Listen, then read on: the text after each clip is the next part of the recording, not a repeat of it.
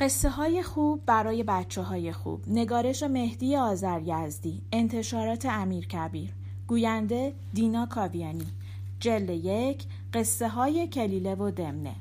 صفحه 98 حاضر جوابی بلبل.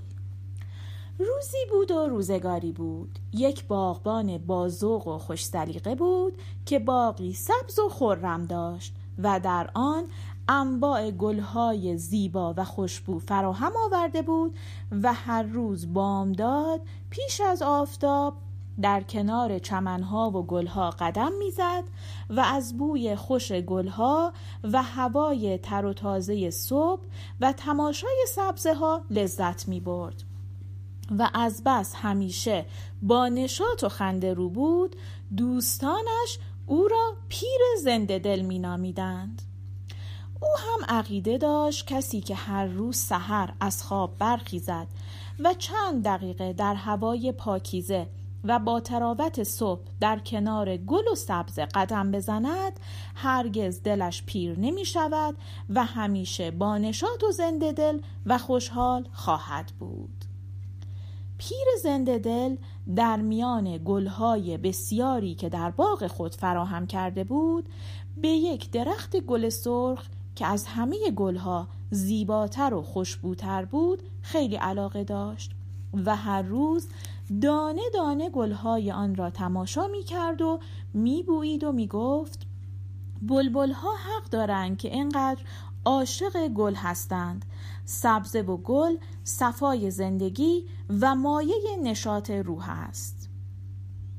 در صبح یکی از روزها که هنوز هوا به خوبی روشن نشده بود باغبان بنا بر عادت همیشگی در باغ قدم می‌زد تا اینکه به درخت گل سرخ رسید و بلبلی را دید که روی یکی از شاخه ها نشسته و با نوک خود برگ های یکی از گل های زیبا را پیش و پس می کند و سر خود را در میان گل فرو می برد و چهچهه می زند و آواز می خاند و خوشحال است که همنشین گل است و در نتیجه گل سرخ پرپر می شود و می ریزد باغبان قدری ایستاد به آهنگ دلکش بلبل گوش داد و از تماشای خوشحالی بلبل در وسال گل خورسند شد.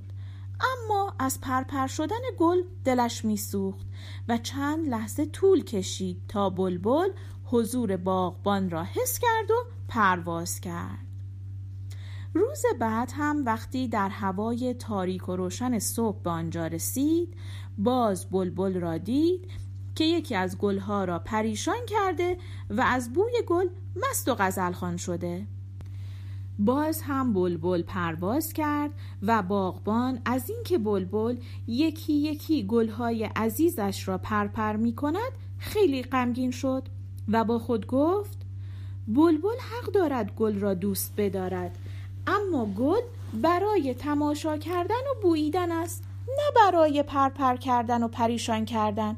این که نمی شود هی من زحمت بکشم و گل پرورش بدهم و هی بلبل بیاید آنها را از هم بپاشد. روز سوم هم باز بلبل را دید که با یک گل دیگر گرم گفتگو و راز و نیاز است و برگهای آن گل هم به پای درخت فرو ریخته. دیگر باغبان از دست بلبل خشمگین شد و گفت وقتی بلبل از آزادی سوء استفاده می کند سزایش قفس است. دامی و تلهی در میان درختان گل گذاشت و بلبل را گرفت و او را در قفس زندانی کرد و گفت قدر آزادی ندانستی. حالا اینجا باش تا بفهمی که پریشان کردن گلها یعنی چه. بلبل وقتی خود را در قفس محبوس دید اعتراض کرد و به باغبان گفت ای دوست عزیز من و تو هر دو دوستدار گلیم تو گل را پرورش می دهی و باعث خوشحالی من می شوی.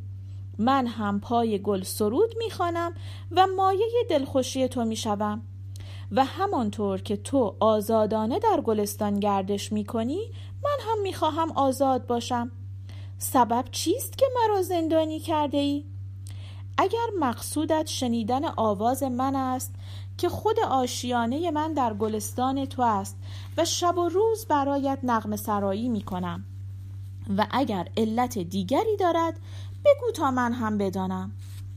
باغبان گفت نغم سرایی به جای خود اما تو روزگار مرا سیاه کرده ای و چند گل نازنین مرا آزرده ای. وقتی اختیارت دست خودت است بی اختیار می شوی و گلها را پریشان می کنی.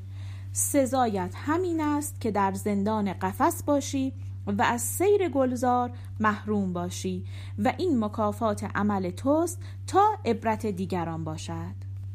بلبل جواب داد ای آدم بی انصاف تو با حبس کردن من که نمی‌گذاری در گلزار بگردم دل مرا شکستی و جانم را آزرده ساختی و آن وقت از مکافات عمل سخن می‌گویی اما فکر نمی کنی که اگر مکافات وجود داشته باشد گناه تو از من بیشتر است؟ زیرا من گلی را پریشان می کنم اما تو دلی را پریشان می کنی؟ سخن بلبل در باغبان اثر کرد از جواب او خوشش آمد و بلبل را از قفس آزاد کرد.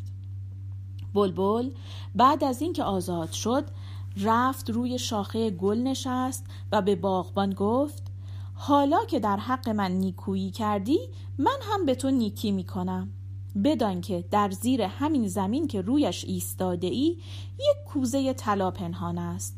بردار و خوش باش. دهقان زمین را کند و سخن بلبل راست بود.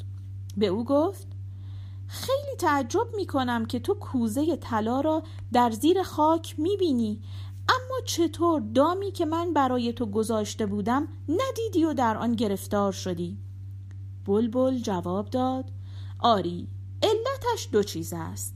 یکی اینکه هر قدر کسی بینا و دانا باشد گاهی پیش آمد و تصادف روزگار که نامش را قضا و قدر می‌گذارند او را گرفتار می کند دیگر اینکه چون دوستدار کوزه طلا نیستم آن را می‌بینم و میگذرم. اما چون دوستدار گل هستم در هوای عشق گل دیده و گوش و هوش خود را از دست دادم و در میان درخت گل به دام افتادم. و همه چیز وقتی از اندازه خارج شد مایه رنج است حتی دوستی زیاد. بلبل این را گفت و باز به سراغ گلها پرواز کرد.